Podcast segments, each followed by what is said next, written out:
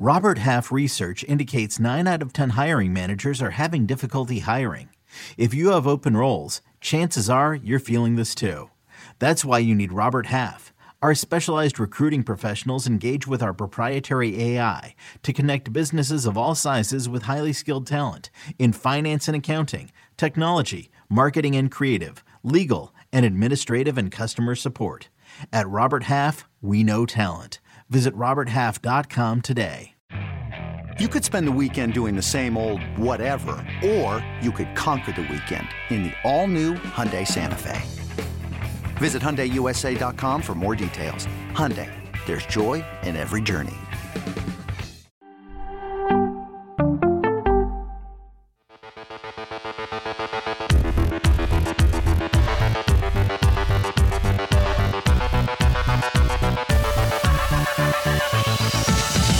To Fantasy Football Today. DFS, my name is Sia Nejad. I am here for our Thursday game by game preview with Mike McClure. We've got some news before we get into this 11 game slate. Uh, I'm so eager to attack it, but I do, Mike, I got to ask you. We just had the Ja'Marr Chase news come, come across the wire, if you will. Uh, your just your just initial reaction to Ja'Marr Chase being out. It looks like at least four to six weeks with some sort of hip injury. Yeah, it's not good uh, for a number of reasons. Number one, I don't get to play him again uh, for a while, so that's unfortunate. Number two, this news broke today and not on like Sunday, so pricing for the Monday Night Football slate not out yet. We don't get big advantages on the showdown slate, but really, it's all seriousness, uh, awful for him, uh, awful for the Bengals who. You know, whether they were actually really good or just had two really good matchups, seemed to be hitting their stride. Um, Higgins was dealing with an injury. Looks like he's fine and ready to go at this point. So it, it's unfortunate, but I hope that he, he's able to return later in the season and still let them potentially push for a wild card spot. Um, you know, maybe they can still win the division in this spot. I don't know. Uh, but definitely a big loss uh, to that offense for sure. For sure. And, you know, these hip injuries are tricky, right? We're not exactly sure what the extent of the hip injury is. I, I did just kind of rummage on Twitter for some of the the doctors that I follow or the MDs that I follow who usually give out some of this news. And you know, I did hear the word, and I, and I wish I could attribute this to somebody, but I, I it really was speculative, so I don't know that they'd want me to attribute it to them. But torn labrum was something that was mentioned by some of these guys on Twitter, which, which you know you know it wouldn't be a great scenario and so you know in terms of rehab and and, and sitting out in the in the time frame and all that so it's just something we're going to have to monitor but it's really just a shame. I mean, Ja'Marr Chase is just one of those guys week to week, almost like Justin Jefferson, you know, one of these guys that can just turn, you know, an otherwise sort of average game into something extremely exciting just based on one play or two plays, or in Ja'Marr Chase's case, usually three or four plays. And and it's just really too bad. Uh, but I'm sure he will be back healthy eventually. The other piece of news, speaking of receivers, might not be a big piece of news to some people, but people in Kansas City, who by the way don't like me right now because I tweeted out something about the Kansas City Chiefs before the season, basically suggesting that I thought the Broncos would be better. I thought the Chargers would be better. I thought the Chiefs would take a step back. Apparently, that's the worst piece of analysis of all time. The, the idea that Tyreek Hill could leave that team and Kelce turning 33 and, you know, the defense being, you know, looking kind of, you know, just average. The idea that somehow uh, they would be eclipsed by Russell Wilson and the Broncos and Justin Herbert and all his acquisitions on both sides of the ball. The idea that that wouldn't be the death knell for the Saints, uh, excuse me, the Chiefs, uh, apparently makes me a, just a huge idiot. With all of that said, Kadarius Toney is on this team now. Mike, you're a Kansas City Chiefs fan. We all know this receiver corps. I mean, I, I think it's fair to say outside of Kelce, this is a very average receiver corps, if that. Kadarius Toney makes them very, very interesting, right? Very, very interesting. And I do like the way you worded it. It is pretty much an average receiver corps. It's got guys that have flashed a ton of upside at points in their career. They've all landed in a great spot because they have one of the best quarterbacks and a very creative offense in general. That's what I'm most excited about for Kadarius Toney, though. He's very similar to Tyreek Hill in ways. I mean, it's we want to compare anyone who's fast like that to Tyreek Hill. Nobody else is Tyreek Hill, but the combination of players that they've got, they're very close to replicating it. I'm very interested to see because Kadarius Toney basically came out and said, "Hey, I'm not actually injured at this point. Uh, wasn't happy where I was at."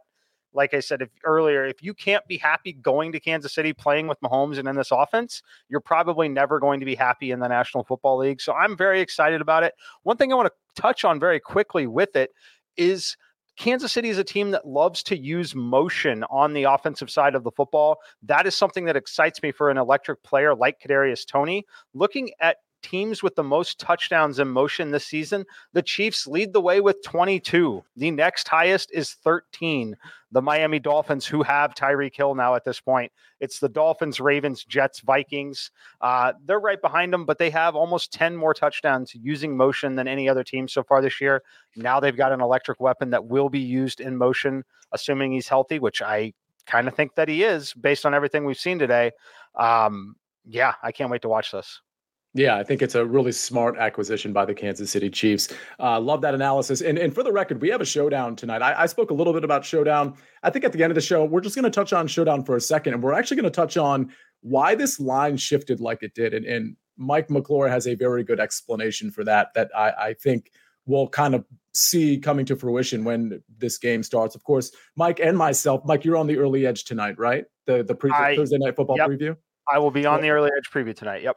I will be on there as well. So everybody watching, check that out. We're going to have a lot of prop bets, and there's a lot of things going on that aren't kind of out there yet that I think it, it's going to be really important as it pertains to the spread in this game, but also the, the player props and things of that nature. So catch a little bit of that at the end of this show, but definitely catch the 7:30 show. It's the early edge for those of you that don't know. And before we dive into this first game, Arizona plus three and a half at Minnesota, 48 and a half point total. This is obviously one of the one of the bigger games to stack. I, I do want to mention hit the like button. Let's get over 100 likes so we can hear Mike's top three at each position. If you haven't already reviewed the podcast, we got a lot of really great reviews that have come in over the last few weeks, a lot of awesome tweets with lineups.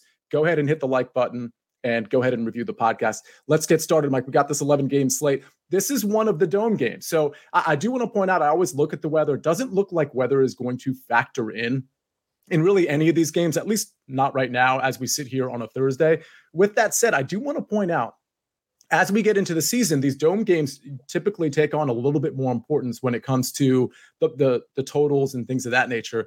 And oh, by the way, the three highest totals on this main slate on Sunday happen to all three be dome games. So I'm just kind of pointing that out. It's the Cardinals and the Vikings, which we're going to cover right now, the Dolphins and the Lions, and the Raiders and the Saints. Those are the three highest totals on this slate, and they all happen to be in domes. Great conditions. So something to keep in mind when you are stacking these games this week and in the future. Arizona plus three and a half at Minnesota, 48 and a half point total, Mike. Um, both of these teams have weak secondaries. I think that's kind of where people are going to be looking to attack this game. It's got a nice total, 48 and a half, one of the higher ones you know, D Hop, I think, is going to be somewhat popular. I think Justin Jefferson is going to be somebody that people are going to want to attack. Minnesota, obviously, coming off a bye here. Um, I don't know that there's a lot of other players in this game. I think Cousins stacks are potentially in play. I think Kyler Murray stacks are certainly in play, certainly to DeAndre Hopkins, who had a almost a 50% target share last week and caught 10 of 14 targets. Other than that, maybe Irv Smith as a salary saver. Is this a game you're keying in on? And if so, what side of the ball are you focused on? Yeah, it's a game that I'm keying on a little bit. Uh, it'll be more of tournaments. Like I'm basically going to reserve one of my five lineups to have a, a, lineup with Justin Jefferson and DeAndre Hopkins, likely Kyler Murray at quarterback in that lineup. And that's basically it from the game. I'm not going to try and get cute and pinpoint Irv Smith. I'm not going to get cute and try and play Dalvin Cook personally, anything like that. Uh, while I think Cook is an interesting play in this particular spot, I'm not going to get to that, but my main interest is in the two stud wide receivers. Uh, I do like Kyler Murray. I think we're going to see him start to rush a lot more. I think you're going to see an offense that's a ton of Kyler Murray picking up first downs with his legs and looking for as many opportunities to hit DeAndre Hopkins as we possibly can. And I think it's going to allow for them to be relatively competitive in these games, but I think they're going to turn in to shootouts a lot because I, you know, you're going to have situations where they go three and out because they throw two incomplete passes to DeAndre Hopkins, right? It's going to happen. It's going to create higher variance situations, which is going to lead basically more opportunities for them to be in a neutral or trailing game script. Uh, which is really what you want a lot of the time when you're talking about these ceiling games in DFS. Um, the only other piece of advice I would have here, if you have access to legal sports betting or, or wherever you have it, and you can play a same game parlay, I will be playing same game parlays, uh, kind of laddered. Like when I say laddered, think of like a pitcher with strikeouts, right? I'll bet him at four and a half, but I'm also going to sprinkle on his five and a half, six and a half, and seven and a half numbers and really try to get paid when I'm right. I'm going to do that with these two wide receivers. So I'm going to sprinkle on Hopkins and Justin Jefferson on their over receiving yards parlayed together. And then I'm going to take those numbers up to 100 each. And then I'm going to take them up to 125 each and pair them there just in case we get a shootout. Uh, I think it's a really good way to make a lot of money, especially if they're too expensive for your DFS lineup and you're worried about them beating you in DFS. Simply bet they're over on yards. They might hit it by one or two yards. That's not going to be enough to kill you in DFS. But if they do, they've gone over. You're going to cash. Very likely scenario is you cash both ways. Those those markets are efficient. You cash the over 76. They don't have 130 with two touchdowns. You, you won both ways. So that's what I'm looking at most in this game. Yeah, and I agree with you as far as Dalvin Cook is concerned. I, am not, you know, until I see some sort of uptick in, in the reception area, and they are coming off a bye. Maybe we'll see it this week. I think it'll be a reasonably contrarian play. Although, Mike, you can maybe clarify that uh, because I'm, I'm not exactly sure what his ownership, where his ownership stands now. But you know, this is one of the few times I mentioned this on the Tuesday show where I kind of like Kyler Murray. You know, Mike, I've kind of been on his case all season, but this seems to be a pretty good setup for him, especially with his safety blanket back in DeAndre Hopkins. And I'll say, from a safety blanket standpoint, I do think that DeAndre, DeAndre Hopkins just being targeted so much, I do think that takes a little bit, and we saw it last week, a little bit away from uh, Ertz in terms of Ertz being that safety blanket. So we're not really seeing the floor that we'd like to see with Ertz. So I, I would be really careful. Mike, do you agree? Really careful in playing Ertz in this game. And follow up to that is Irv Smith. We know we can target tight ends against Arizona. Is that a you know is that a play you'd be interested in? Maybe as a secondary person in a Kirk Cousins stack. Yeah, the more I look at it, I actually do kind of like Irv Smith a little bit uh, in, in the spot. As far as Zach Ertz, I think that in a normal week, I wouldn't be super interested. This week, I don't hate it because there's a severe lack of expensive tight ends on the slate. Um, we don't know the status of Waller. At least I personally don't yet. Uh, George Kittle against the Rams, 5,700. Other than that, it's Ertz is the third most expensive tight end. He might be the second most expensive tight end on the slate. Uh, mm-hmm. I just think it's an inch. He's still got the upside, in my opinion, just because I do think he's still going to be a threat in the red zone. So he's not firmly in my player pool, but I haven't ruled him out of my player pool yet.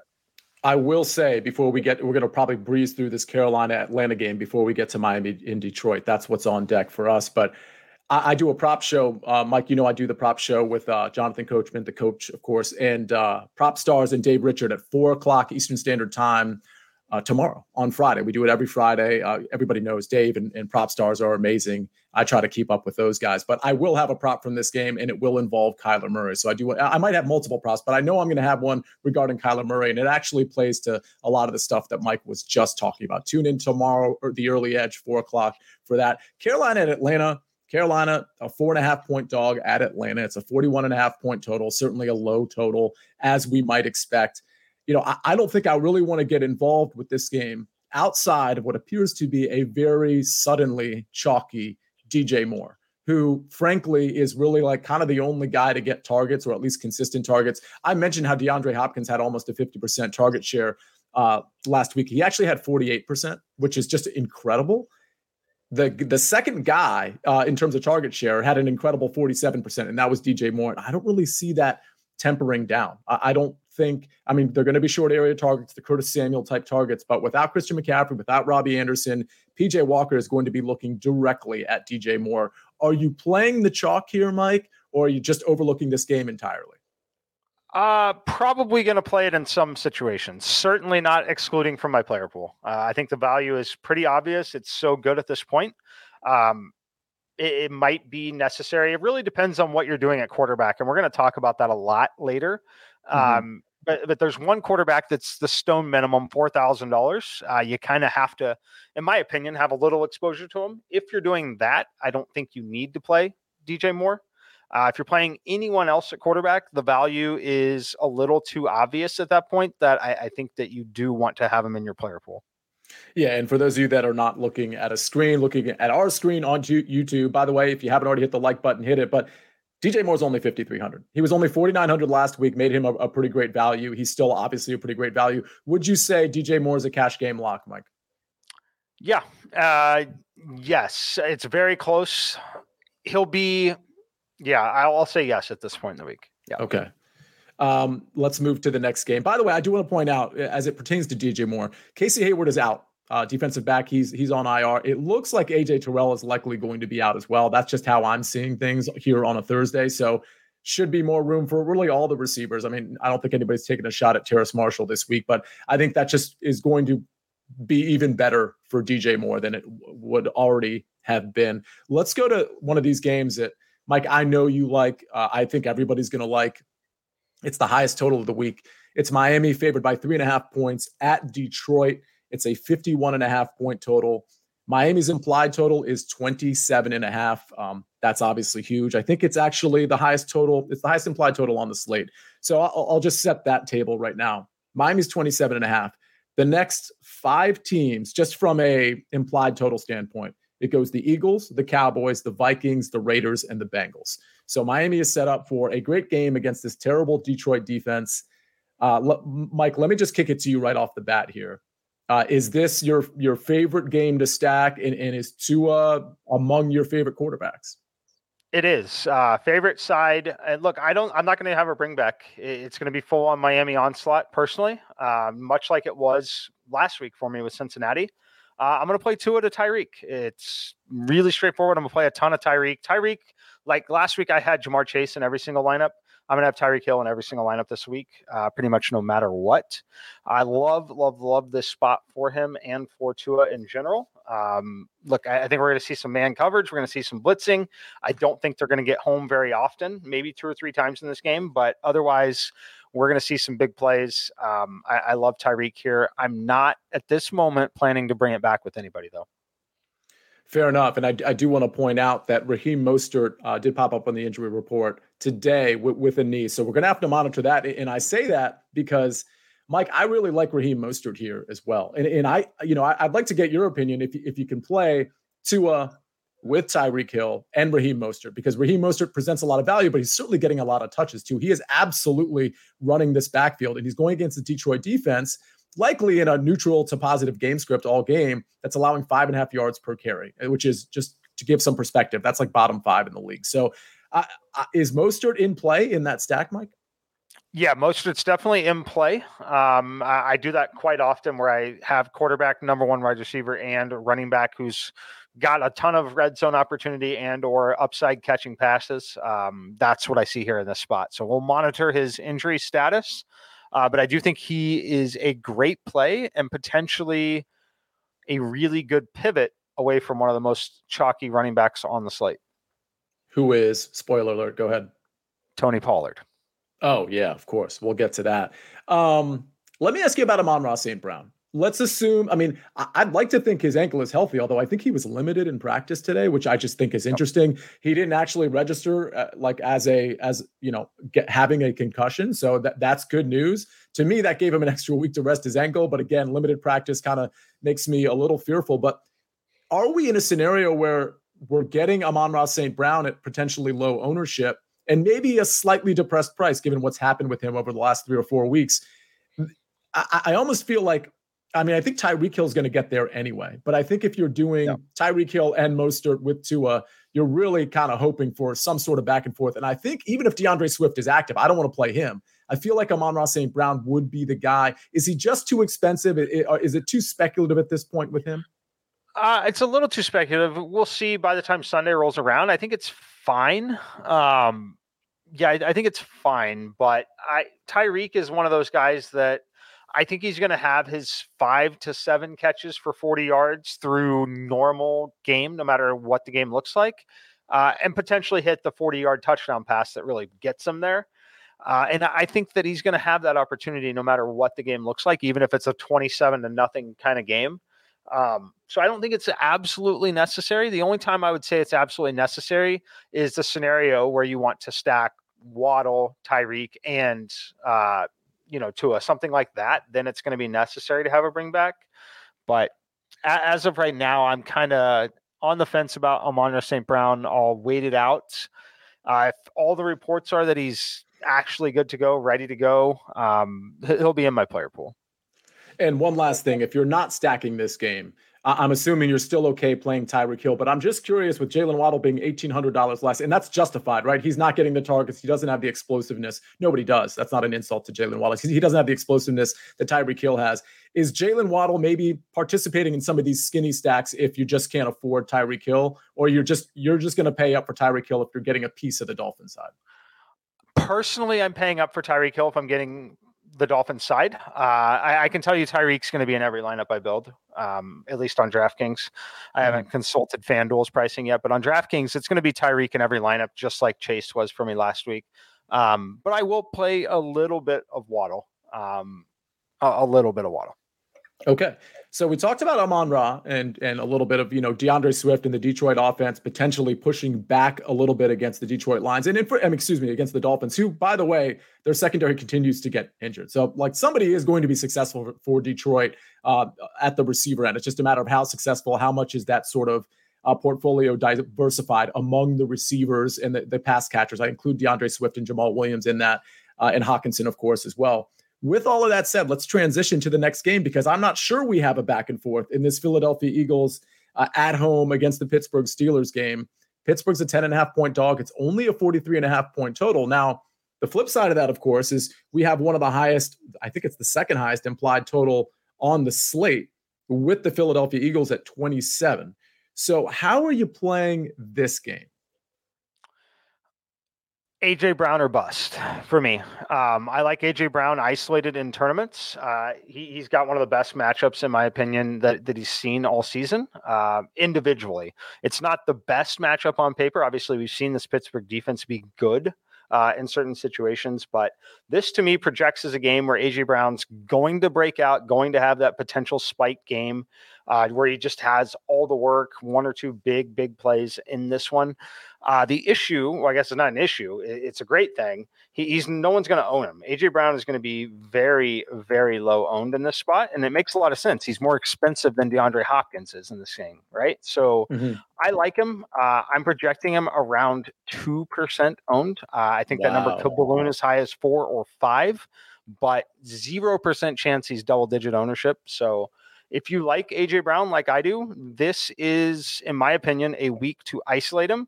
And I won't recommend playing him uh, instead of DeAndre Hopkins. What I would recommend doing is building a lineup with Sam Ehlinger at quarterback, who we're going to talk about here in a little bit.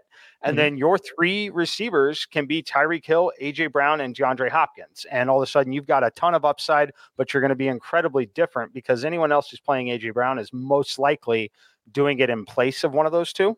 Um, I, I, like this spot where I pair him with two other elite wide receivers, where AJ's average game and one ceiling game from one of the other two can still give me a very, very healthy score at all three wide receiver positions.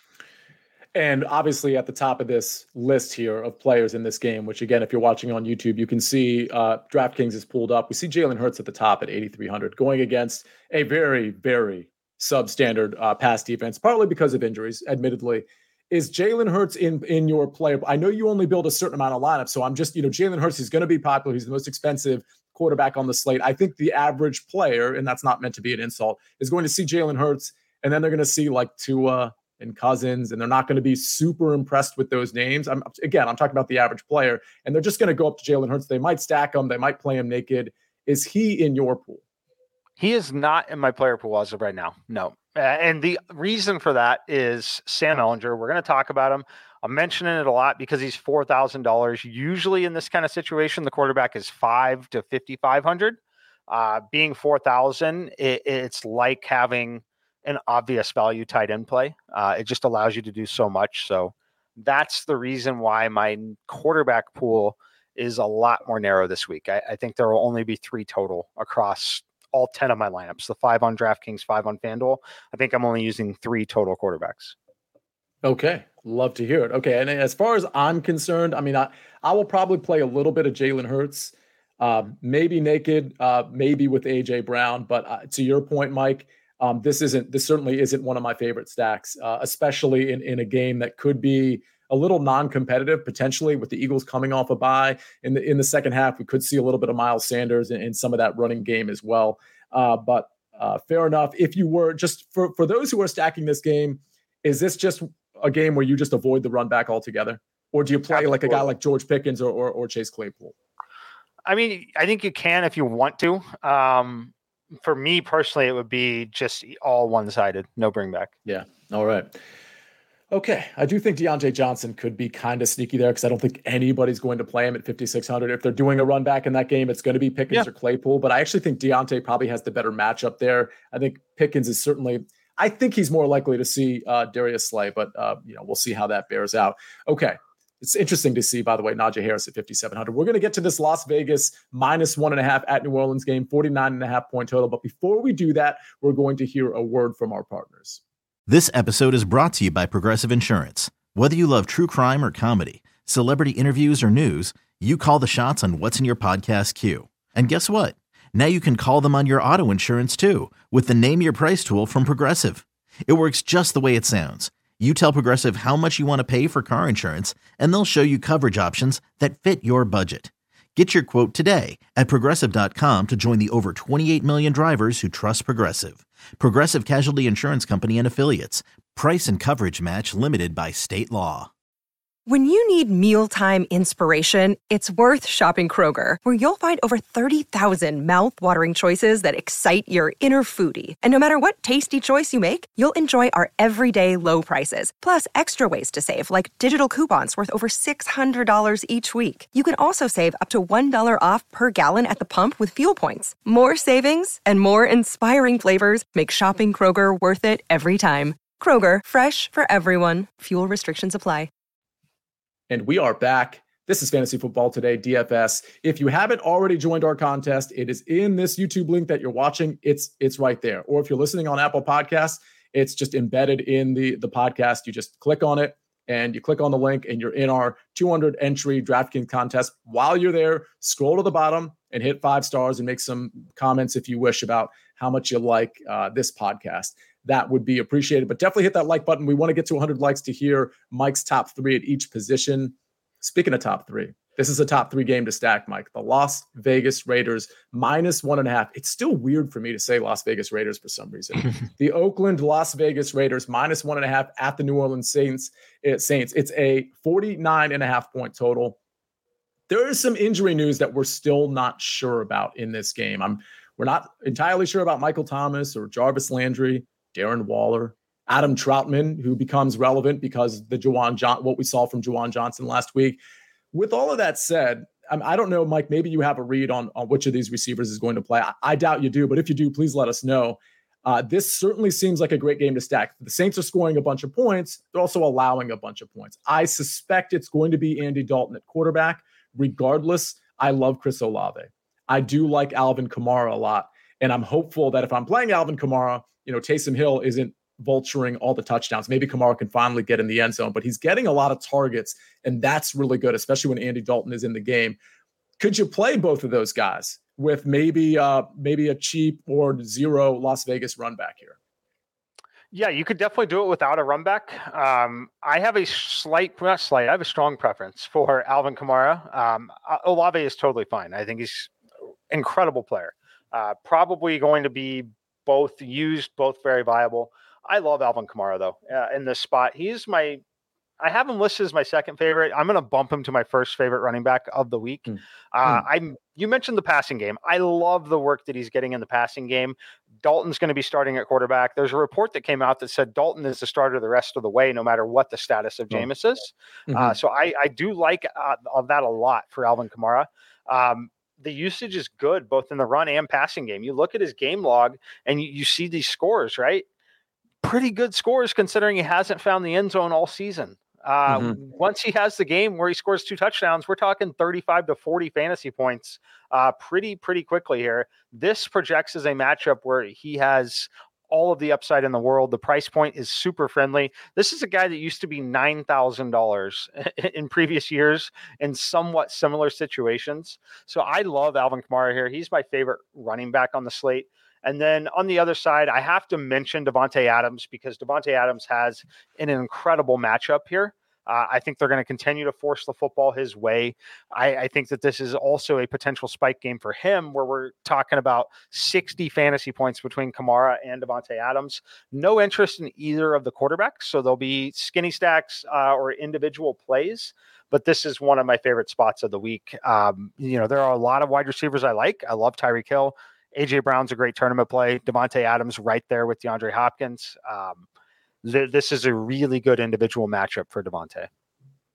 Yeah, and I, I thought I had seen something about him, and as this show goes, maybe popping up on the injury report. If it was, it was, or maybe he just missed practice today with an illness. I, I don't think it's anything serious, but again, you always want to monitor injuries just in case. Uh, let me ask you about Josh Jacobs because guys like, and I'll, I'll ask you kind of about two guys, and we'll cover one of them in a second. But Josh Jacobs at 7,500, and guys like Ken Walker, who I believe is 6,500 these are guys that have been really chalky, particularly last week. I mean, Ken Walker, the last couple of games, and Jacobs as well.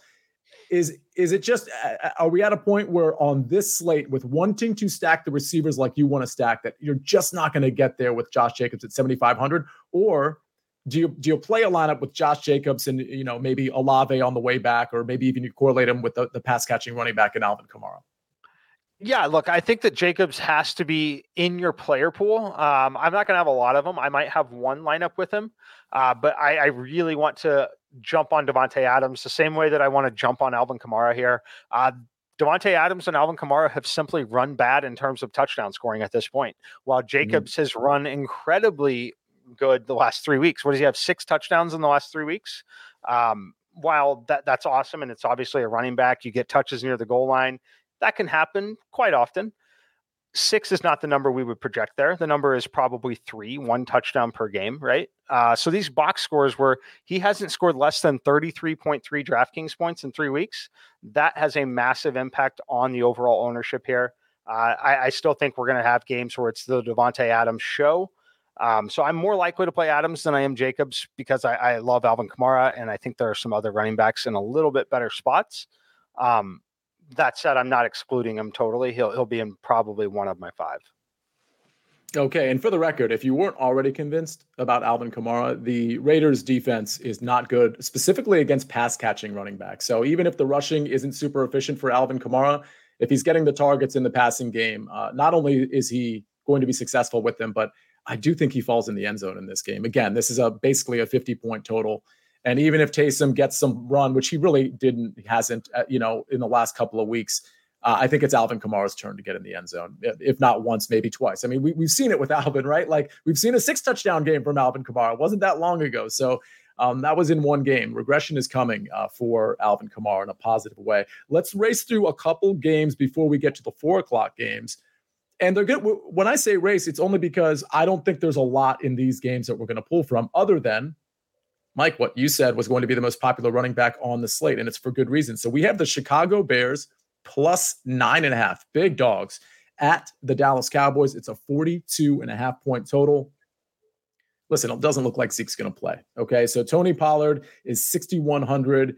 We're, we finally get so so here's part of the reason he's popular, right? I mean, it's it's certainly a good matchup for for Dallas just in general but everybody has been waiting to unleash, whether it's in your redraft leagues or your dynasty leagues or in DFS or in the prop market. Everybody's just been waiting to unleash on Tony Pollard. And we finally get the opportunity to do that. So not only is he popular for kind of like good reason on this particular slate, good value, people just want to play this guy.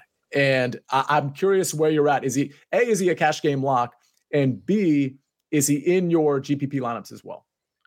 Uh, yeah, he's in most of the lineups so far. Uh, again, making the assumption that it's his backfield entirely here this week, which look, it's very possible the Cowboys do something different. Um, wouldn't shock me at all, but I, I, think this is the day where he has not only 100 yards because he has 17 carries, but he also lands in the end zone, catches a few passes, has that big game, right? So I, I like him a lot. He's in my player pool.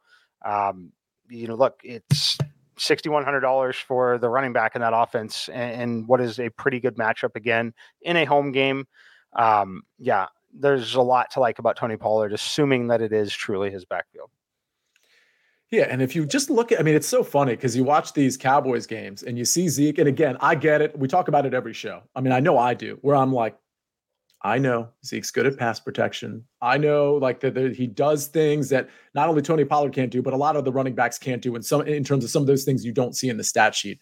But you look at the yards per carry, in every single game, it feels like Tony Pollard's yards per carry is it's not just better, it's double Zeke Elliott's yards per carry. So you're just kind of waiting for him to kind of get out there. So, you know, I I think there's always that argument. I mean, not, you know, it's it's more in you know, when we do PGA DFS and we see chalk, it's like, okay, it's very easy to fade the chalk in PGA DFS. But in NFL DFS, you all you sometimes get that discussion about like the the free square. Does this qualify or 6100? I mean, it's not it's not your your classic free square where it's like, you know, a couple years ago Gus Edwards or something at 4000 or something, but is this the kind of thing you shouldn't be bashful playing in tournaments because of it, it being his backfield if it ends up being that that that's the case?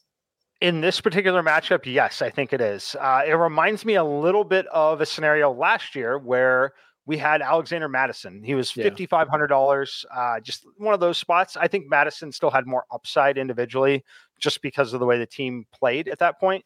Um, but it's somewhat similar. He's definitely in your player pool. Okay. Uh, anybody on the Bears side? I mean, I, I think the answer is no, but I, I, feel like I have to ask the question. And, and is CeeDee Lamb at 7K? I mean, it just doesn't seem like the week to play CeeDee Lamb in a 42 and a half point total with a, with a big spread, especially with Dak kind of looking just kind of average last week. Anybody on the Cowboys side or the Bears side not named Tony Pollard that you might be interested in? Not at this point, no. Okay, let's move on then to another game that we're going to go through pretty quickly because it's the New England Patriots at the New York Jets. It's a 40, half, 40 and a half point total. The New England Patriots are, again, at New York and they're favored by two and a half. No, no Breece Hall here. And I think the question here from a Breece Hall New York Jets standpoint is the extent to which James Robinson's going to play or be active or be integrated into this offense. I guess my question for you, and maybe I don't think we know exactly what J Rob's role is going to be. If we learn that he's just not going to be active or he's not going to have a big role, does Michael Carter at 5,900 become part of the conversation? Because he's also a pass catching running back. Is that somebody you would speculate on? Clearly, the receivers are probably not going to be in play for you on either side, is my guess at a 40 and a half point total. I'm guessing Rhamondre Stevenson really isn't quite in the conversation for you, even though he's been great. I do see Damien Harris getting a, a few more carries relative to last week against the Chicago Bears. Uh, is it is it Michael Carter or nothing, or is it just flat out nothing? Uh, it's flat out nothing at this point. Uh, look, Stevenson is the closest thing to a play for me here. Um, and mm-hmm. the reason is, yes, I think Harris gets some more. Stevenson is incredibly good. I've been encouraged with the passing game work, though. He had eight receptions on eight targets last game, five targets the game before. We've seen multiple other games with five. Uh, once a running back like that, with his upside, especially in the red zone, um, once that number is multiple weeks at five or above, uh, it starts to signal some pretty significant upside that could lead to spike games. Um, so for that reason, I think you have to at least consider him. And yeah, he's my favorite play in the game if I had to play someone. And I'm going to ask you about um, this. This is going to be kind of probably a prelude to maybe your top threes. By the way, hit the like button if you haven't already. We'd like to get over a hundred. Mike, in terms of the New England defense, is, is that a defense that that people are playing uh, in? And do you have maybe in terms of like maybe the mo- more popular defenses? Is there maybe one or two that are just screaming out, or is it just kind of flat across the defenses? Uh, I'm going to pull up the ownership on that, but I will tell you that I personally am going to play the Patriots defense. Uh, okay. I, I, like the spot. I personally think the Jets aren't one aren't very good. That's just yeah. my, my, opinion of everything that I've watched, everything that I've seen, right? Uh, and I think that they could really struggle without Breece Hall. I, I think that his loss might really start to show itself uh, over the next few games here. So the Patriots are projecting as a top four or five defense in terms of ownership overall, um, but nothing crazy to the point where we've seen a couple times this year where there's a defense at 20 to 30% owned. Uh, mm-hmm. I don't think that they get up that high. Yeah, Zach Wilson without Breece Hall could be quite the experience. So uh, yeah. I, I, think uh, he hasn't really been exposed yet because of Breece Hall, at least not since he's come back from the injury. And this could be a situation where it could get ugly for the New York Jets, or at least ugly enough where they're reduced to the old New York Jets instead of the New New York Jets. Okay, let's go to the four o'clock games. We've got four of them this week, just like last week. Tennessee at Houston. Uh, I think this one is a little interesting from a value standpoint because It doesn't look like Nico Collins is going to play. Again, I think we have to wait for official word on him.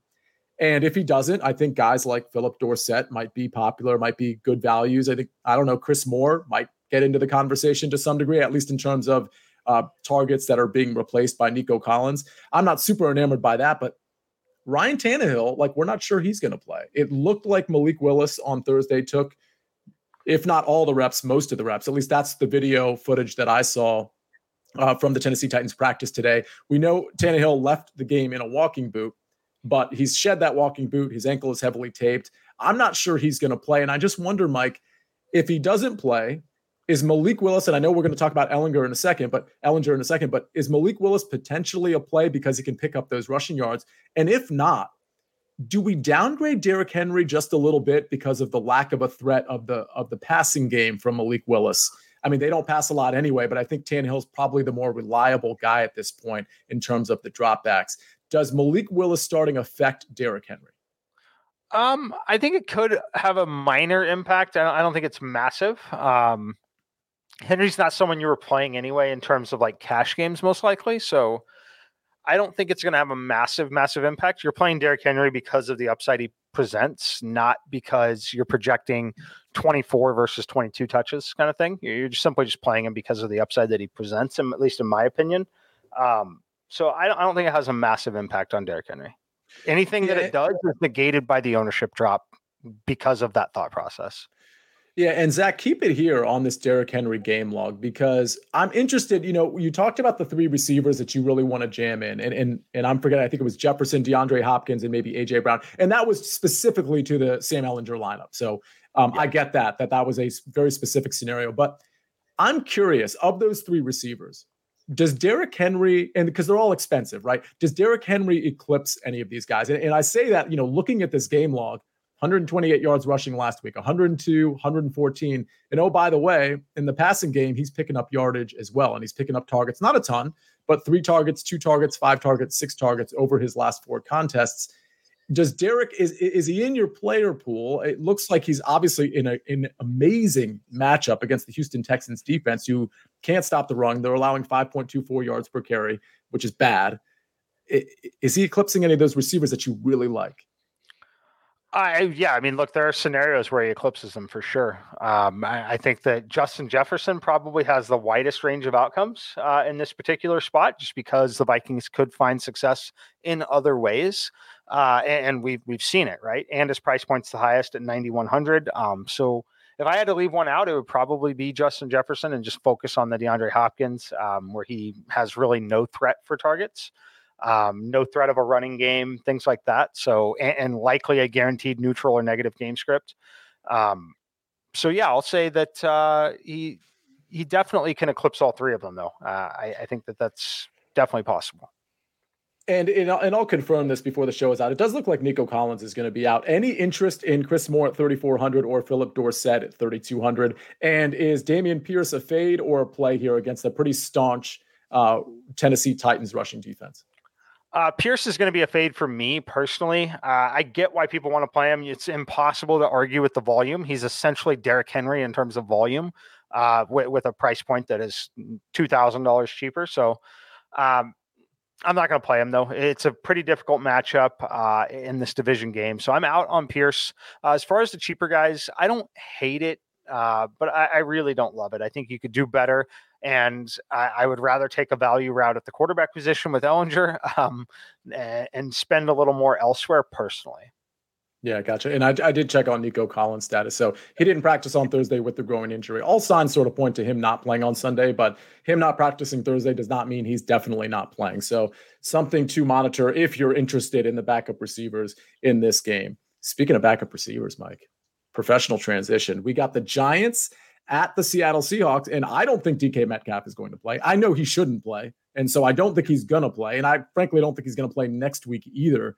With that said, we, we have some value that potentially opens up because, and maybe not just at the receiver position, but maybe at the tight end position as well um, for the Seattle Seahawks. Now, this is a 44 and a half point total. Seattle's favored by three. Giants are, are riding high. You wonder when that sort of that trip is going to come to an end for them? Is it this week? I mean, I'd actually like your thoughts on that. I know you do the early edge preview. I believe it's on Tuesdays. Correct me if I'm wrong. It's on Tuesdays or Mondays where you go over every single game with RJ White, with Jonathan Coachman, and, and others and break down every single game. I'm curious what your thoughts were just from a point spread standpoint with this game. Kenneth Walker, 6,500, Saquon Barkley, 8,100. Hard to argue with either of those. I guess my question, though, is are you getting there with either of them? And is a Geno Lockett stack in play? If not, Lockett, Goodwin, are they in your player pool? Yeah, so I'll start with Kenneth Walker. I love him. Uh, I think he's great play in this spot. I think he's also going to feed off of the energy of getting to play opposite of Saquon Barkley. Uh, it's a very real thing for especially young, impressive running backs like this. Uh, love the price point here, 6,500. He's going to be popular again, but for good reason. Um, really, really like him there. Uh, as far as games, uh, the game itself, uh, I lean Seattle here, which is a little wild. They're minus three. Uh, the Giants, again, the Giants are the better coach team.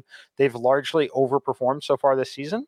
Um, Saquon's in, in a decent spot overall, but it is a tough road environment here for the Giants. So as of right now, it's Kenneth Walker for me. I could get to Tyler Lockett a little bit. Uh, he, he's going to be in the player pool for sure. Goodwin could be in the player pool as well. Um, so that means Geno is there. I just don't think that it's the obvious Geno week or obvious Geno in the player pool like it has been, uh, you know, over the last few. Um, so I'm not ruling them out, but not core lineup pieces this week like they were in the past. The one player that becomes a pretty important piece for me against this Giants defense is going to be Noah Fant. Uh, I like Noah Fant, assuming DK Metcalf is out. I think things change just a little bit in the passing game here. Uh, and I think this could be a potential week for Noah Fant to find the end zone, have a big enough game to pay off the very modest $2,800 price tag. Now, is correct me if I'm wrong, is Will Dissly, he is playing in this game, right? Uh, let me check on everything here. He should be though. Yes. But you, and so I, I only ask, and, and, I think he is too. I only ask because you're not afraid of like the the Will Dissly kind of pulling some targets away from Noah Fant. Uh, not necessarily. We've seen them both playing uh, in recent weeks, but we've seen, uh, you know, against Arizona, Noah Fant had seven targets. He had five targets against New Orleans. Um, he, he's definitely going to be out there. I think we see a change in philosophy a little bit in terms of the number of tight ends in some of the sets. Uh, I ultimately think that Fant is athletic enough that again they kind of use him in, in, a hybrid role, if you will, in this particular matchup. So I like Noah Fant here. I could be incredibly wrong. The good news is is the opportunity cost at tight end not the same that it normally is. So there there is no Mark Andrews, there is no Travis Kelce. Um, we don't have any real tight end that's basically a wide receiver on this slate. Um, so I'm more willing to take risks at this point, knowing that I'm very unlikely to be trying having to fade a 30 point performance at tight end this week. And real quick before we move on, when you say for the for the newer sort of DFS players, when you say opportunity cost, tell tell us what you mean.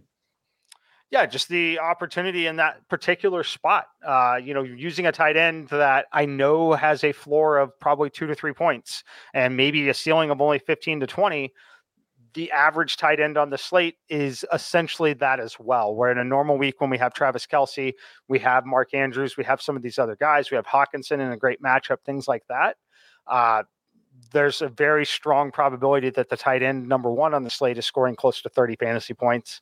We don't have that this week. So my Noah Fant play at 2,800 while it saves me salary and lets me to spend elsewhere, if he has a game of 7.9 points, like we've seen him have three or four of the last five weeks, basically, uh, it's not going to kill me.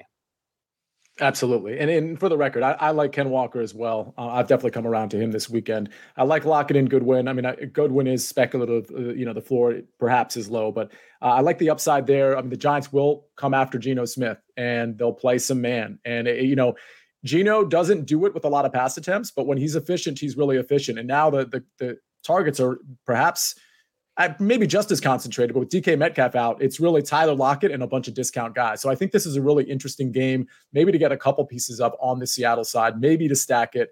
It's certainly a dangerous stack, not one of the you know the more popular ones for sure. Real quick before we get to this um, Sam Ehlinger game, Wan'Dale Robinson's only 4,700. Is that the type of value you might want to play, regardless of whether you're stacking or not?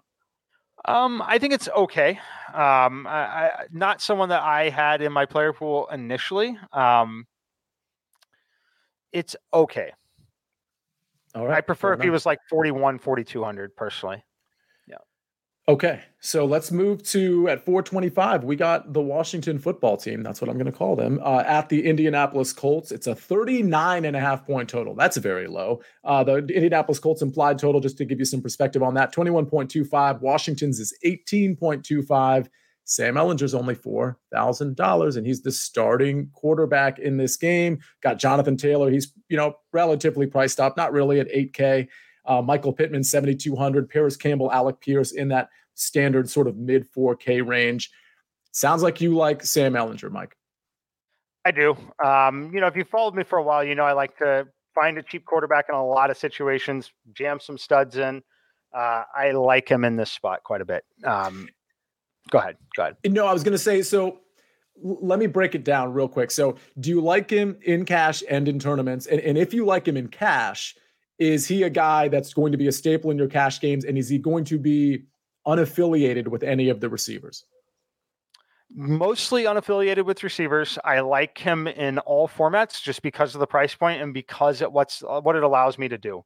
Uh, it's not because I love him individually. It is the combination of can I play Sam Ehlinger at 4K and get Tyreek Hill and say DeAndre Hopkins in there for almost the same price as playing someone like Kirk Cousins, Irv Smith, and Justin Jefferson. And I think that I think that it's a much better combination, right? So that that's why I'm going to play him.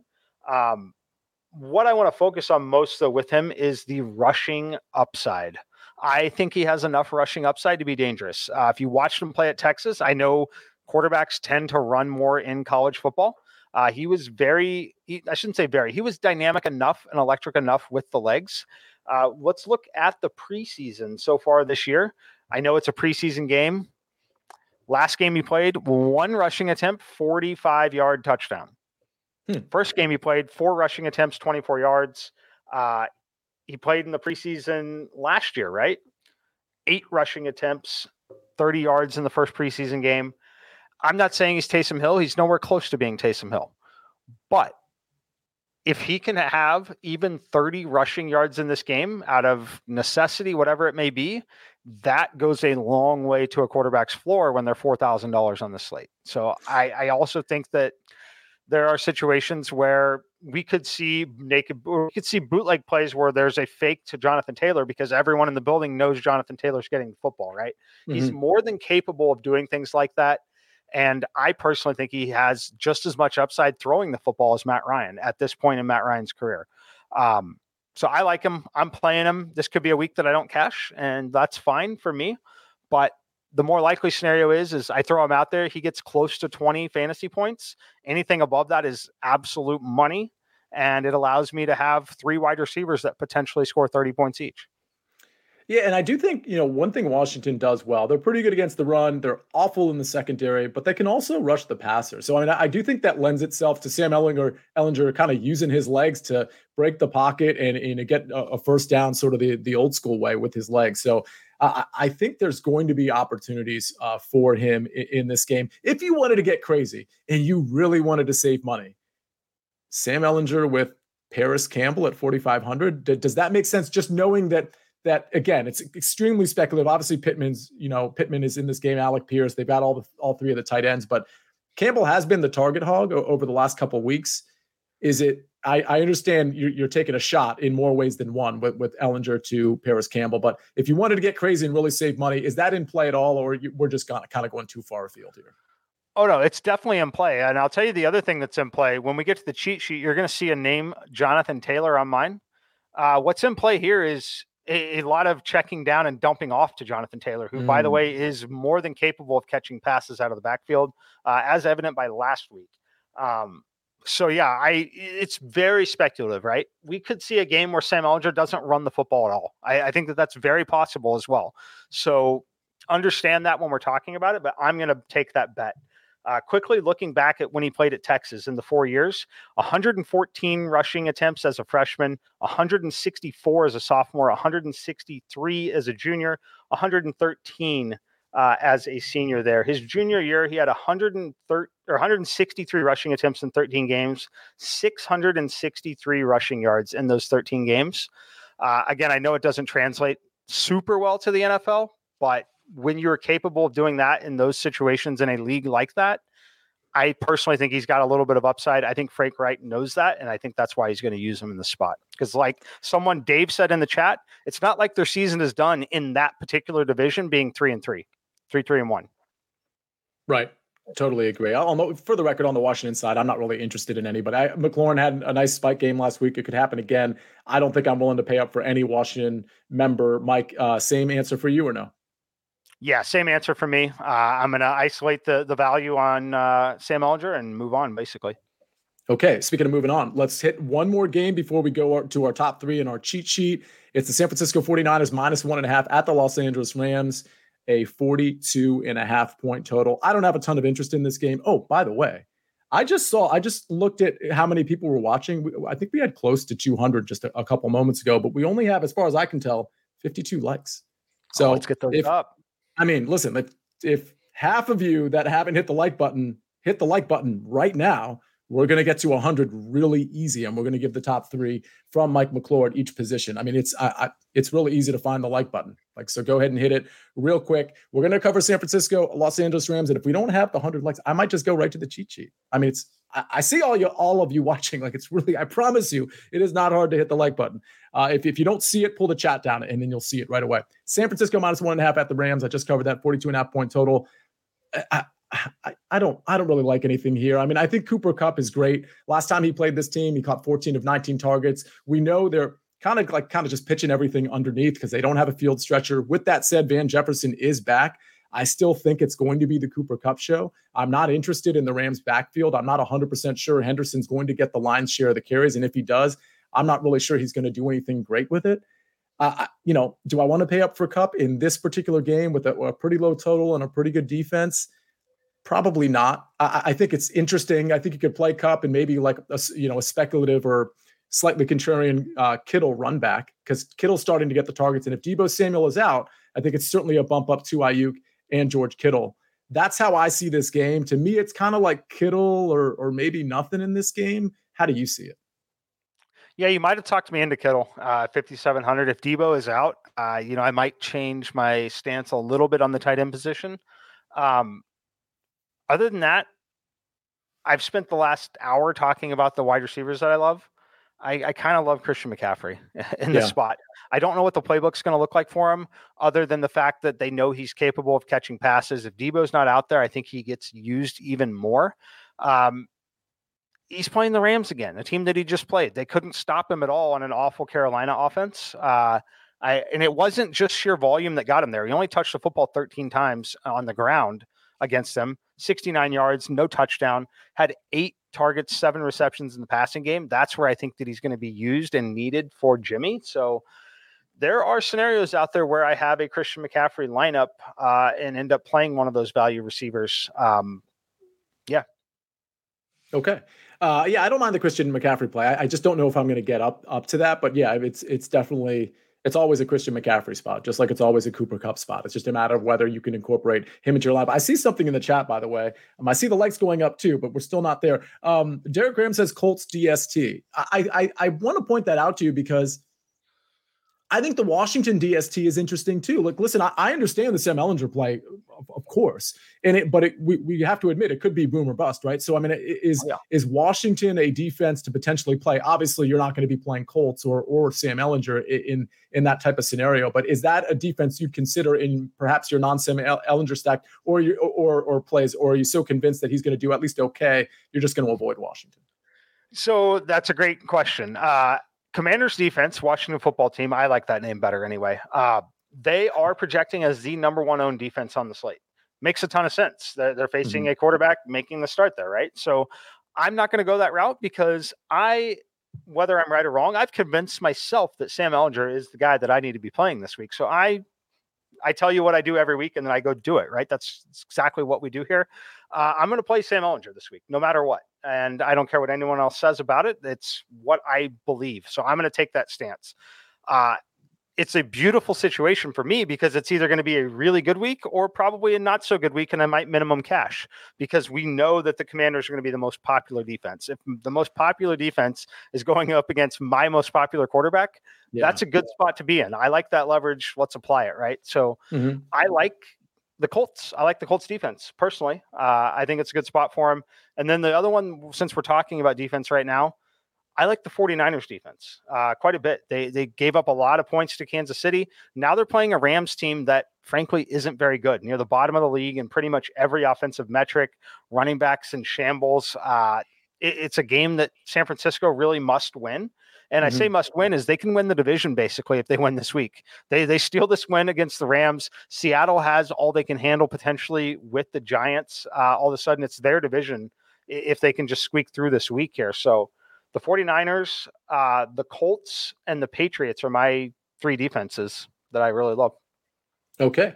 Let's tra- that's that's the whole slate. Let's change this in transition right to the cheat sheet, and hopefully we can get these likes up a little bit. We have so many people watching, but we only have bordering on 70 likes. Let's go right to the cheat sheet. Mike. Yeah, I know. It's it's a little disappointing. I just feel like it's like such an easy thing to do. I'm a little disappointed in you all, but you guys will make it up to me. You guys and girls will make it up to me. Um, I, l- let me start with my cheat sheet, um, and then we can go to yours, and then we'll we'll figure out the uh, the top three at each position. My stack is Kyler to D Hop, and it's honestly, I'll be honest, I do like it, but you kind of took the stack I liked, and I knew you would, right? Wow. You, and so we'll we'll talk about that in a second. But I do love Mike's stack. Uh, my value play is Marquise Goodwin. You know, I, I do think we could see Marquise Goodwin get loose against this Giants defense. The Giants defense has been just fine, but they are an aggressive defense, and I think Marquise Goodwin is the guy, the kind of guy that can get behind a defense pretty easily. I do like Geno Smith as well. Uh, my chalk play is Raheem Mostert. So again, we have to monitor the injury reports and make sure he's totally fine. He did pop up with a knee, so we had a limited practice today. I'm sure he's fine. I love his value at at uh, 5,900. So do a lot of people. So give me Raheem Mostert there. Contrarian play is George Kittle. Um, I, I don't uh, you know, that's one of those where I'm hoping the volume is there for him. That it's sort of predicated on Deebo Samuel being out. If Deebo Samuel is not out, I, I, would probably change that play. So it's just something to monitor. I don't think Deebo is going to play. I believe San Francisco has a bye week next week. So I think it makes sense if he's iffy to perhaps hold him out. My fade is CeeDee Lamb. Uh, it looks like he's picking up some popularity and I, am just I'm more interested in the Pollard side of that. I, I don't know where the passing game is going to be in this particular game. Mike, how about you? All right. Uh, well, I will start by saying I do like your stack, Tyler or Tyler, Kyler to DeAndre Hopkins. I love that. Uh, but I'm going Tua to Tyreek. Uh, not getting super cute with it. It's going to be pretty popular for a good reason. I think this is an absolute explosion game for the two. Uh, value play, Noah Fant. Uh, again, highly speculative. Uh, good news is, is the tight end position is relatively weak this week, so we get to speculate a little bit more than normal. Uh, but my speculation here is DK Metcalf is going to miss this game for Seattle. When he does, Noah Fant is more of a hybrid role, sees a few additional snaps and targets. Uh, so I like Noah Fant here. My chalk play, Alvin Kamara. I'm going to list him mm. as chalk. It's fringe chalk to not really being chalk, just kind of average ownership. I personally believe that after we talk about it, after we tout it on Sportsline, do whatever, that he's going to be pushed up into that chalk category. I love Alvin Kamara. I love him with Andy Dalton playing quarterback. I love him in a potential shootout here with the Raiders. Give me Alvin Kamara. My contrarian play, Jonathan Taylor. Jonathan Taylor, we know he's going to see handoffs. He's still not popular this week because of the price point, because of the other running backs on the slate. Uh, I think that it's going to be a heavy dose of him and Sam Ehlinger together here in this spot. I, I, like him. I think it's a spike game for him. I love what I've seen from him in the passing game. And then my fade, Dameon Pierce. Uh, volume, hard to argue with it. However, don't think it's a great matchup. Kind of slow. Division game. Teams know each other really well. Going to stay away from this one on Dameon Pierce. Yeah, and I'll be honest, my fade was also Dameon Pierce until I saw that it was your fade. So I'm I am in full lockstep with you on the Dameon Pierce uh, fade. Okay, so uh, I want to touch on Showdown real quick. I'll tell you what, we're kind of close to the hundred. Um, keep hitting the like button if you can, but let's just go ahead and give your top three, and and I'll, I'll hold them to task next Thursday during our game by game preview. I'll make sure they actually hit the 100. Give me your top three at each position. I think if you listen to this show, you kind of have a good idea of who his top three is, certainly probably at quarterback. Um, but let's yep. start there and just really quickly run your top three quarterback, running back, wide receiver, tight end. Yeah, if you've listened, you know the answers here. QB, Tua, number one quarterback. Number two, Sam Ehlinger. Number three, Kyler Murray. Running back, Alvin Kamara, number one. Number two, Kenneth Walker. Love his upside. Love the spot for him. And then number three, Tony Pollard, listed as number three until we have a 100% status update that it is his backfield. Wide receiver, Tyreek Hill, number one by a mile. DeAndre Hopkins, number two. And then number three is DJ Moore for now. Uh, that could change. As always, go to Sportsline. I'll have the entire player pool up there. But as of right now, it is those three.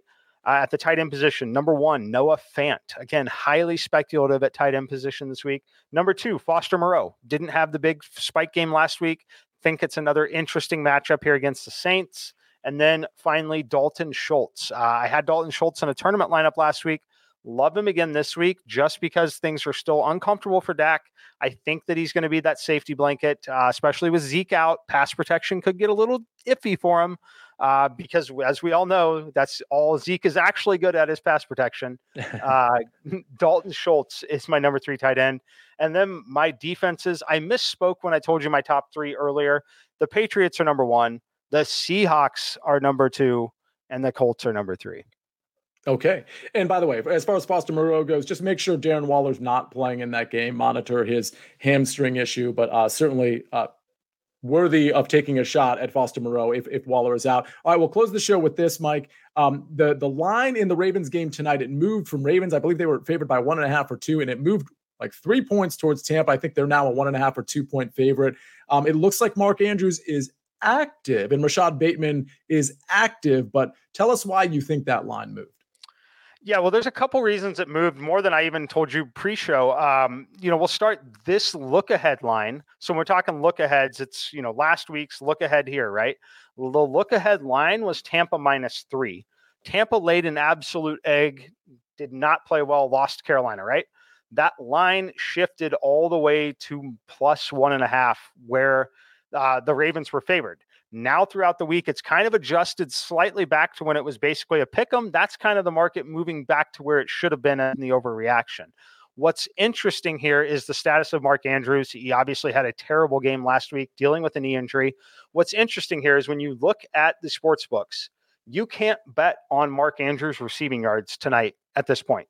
It is not on the board. It was on the board early in the week for about 30 hours at most at 58 and a half yards. What you can do though is you can bet on them in same game parlays. If you go build a same game parlay, they've dropped the yardage on him from the lowest number used to be 54 and a half. Now it is 44 and a half, and they still allow you to play him. So what they're doing is basically allowing you to go build him into your same game parlays. He plays one snap or is limited.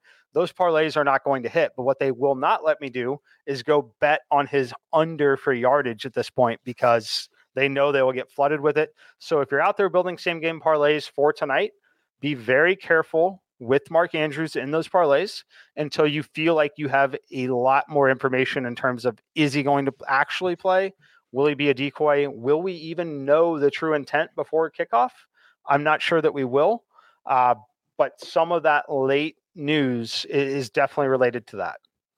And we will talk about that late news, by the way, Mike, on the early edge tonight. You and me are on the early edge tonight with Prop Stars, with Jonathan Coachman, I believe with Alan Bell. That's 7:30 Eastern Standard Time on the Early Edge Sportsline YouTube channel. Definitely check that out because a lot of that news and and sort of the props and the, the yardage totals and things of that nature, that's such a key indication of like what's going to happen in the game with these players. And usually we have that news by the time we start that show. We we do it for Monday night football, Sunday night football Thursday night football, and then we have a, a pre Sunday main slate show as well uh, on the early edge. So catch us in just about an hour on that show. Uh, this is the, I mean, enough about early edge, right? This is Fantasy Football Today DFS. We've covered the main slate. If you have questions, I see some questions about players in the chat. Come over to the early edge tonight at 7:30 and ask those same questions. We will get them answered. This has been the Thursday game by game preview. That's Mike McClure. I am Sia Nejad. This is Fantasy Football Today DFS, and we'll see you on Tuesday for the lineup recap and the early look at week nine. Until then.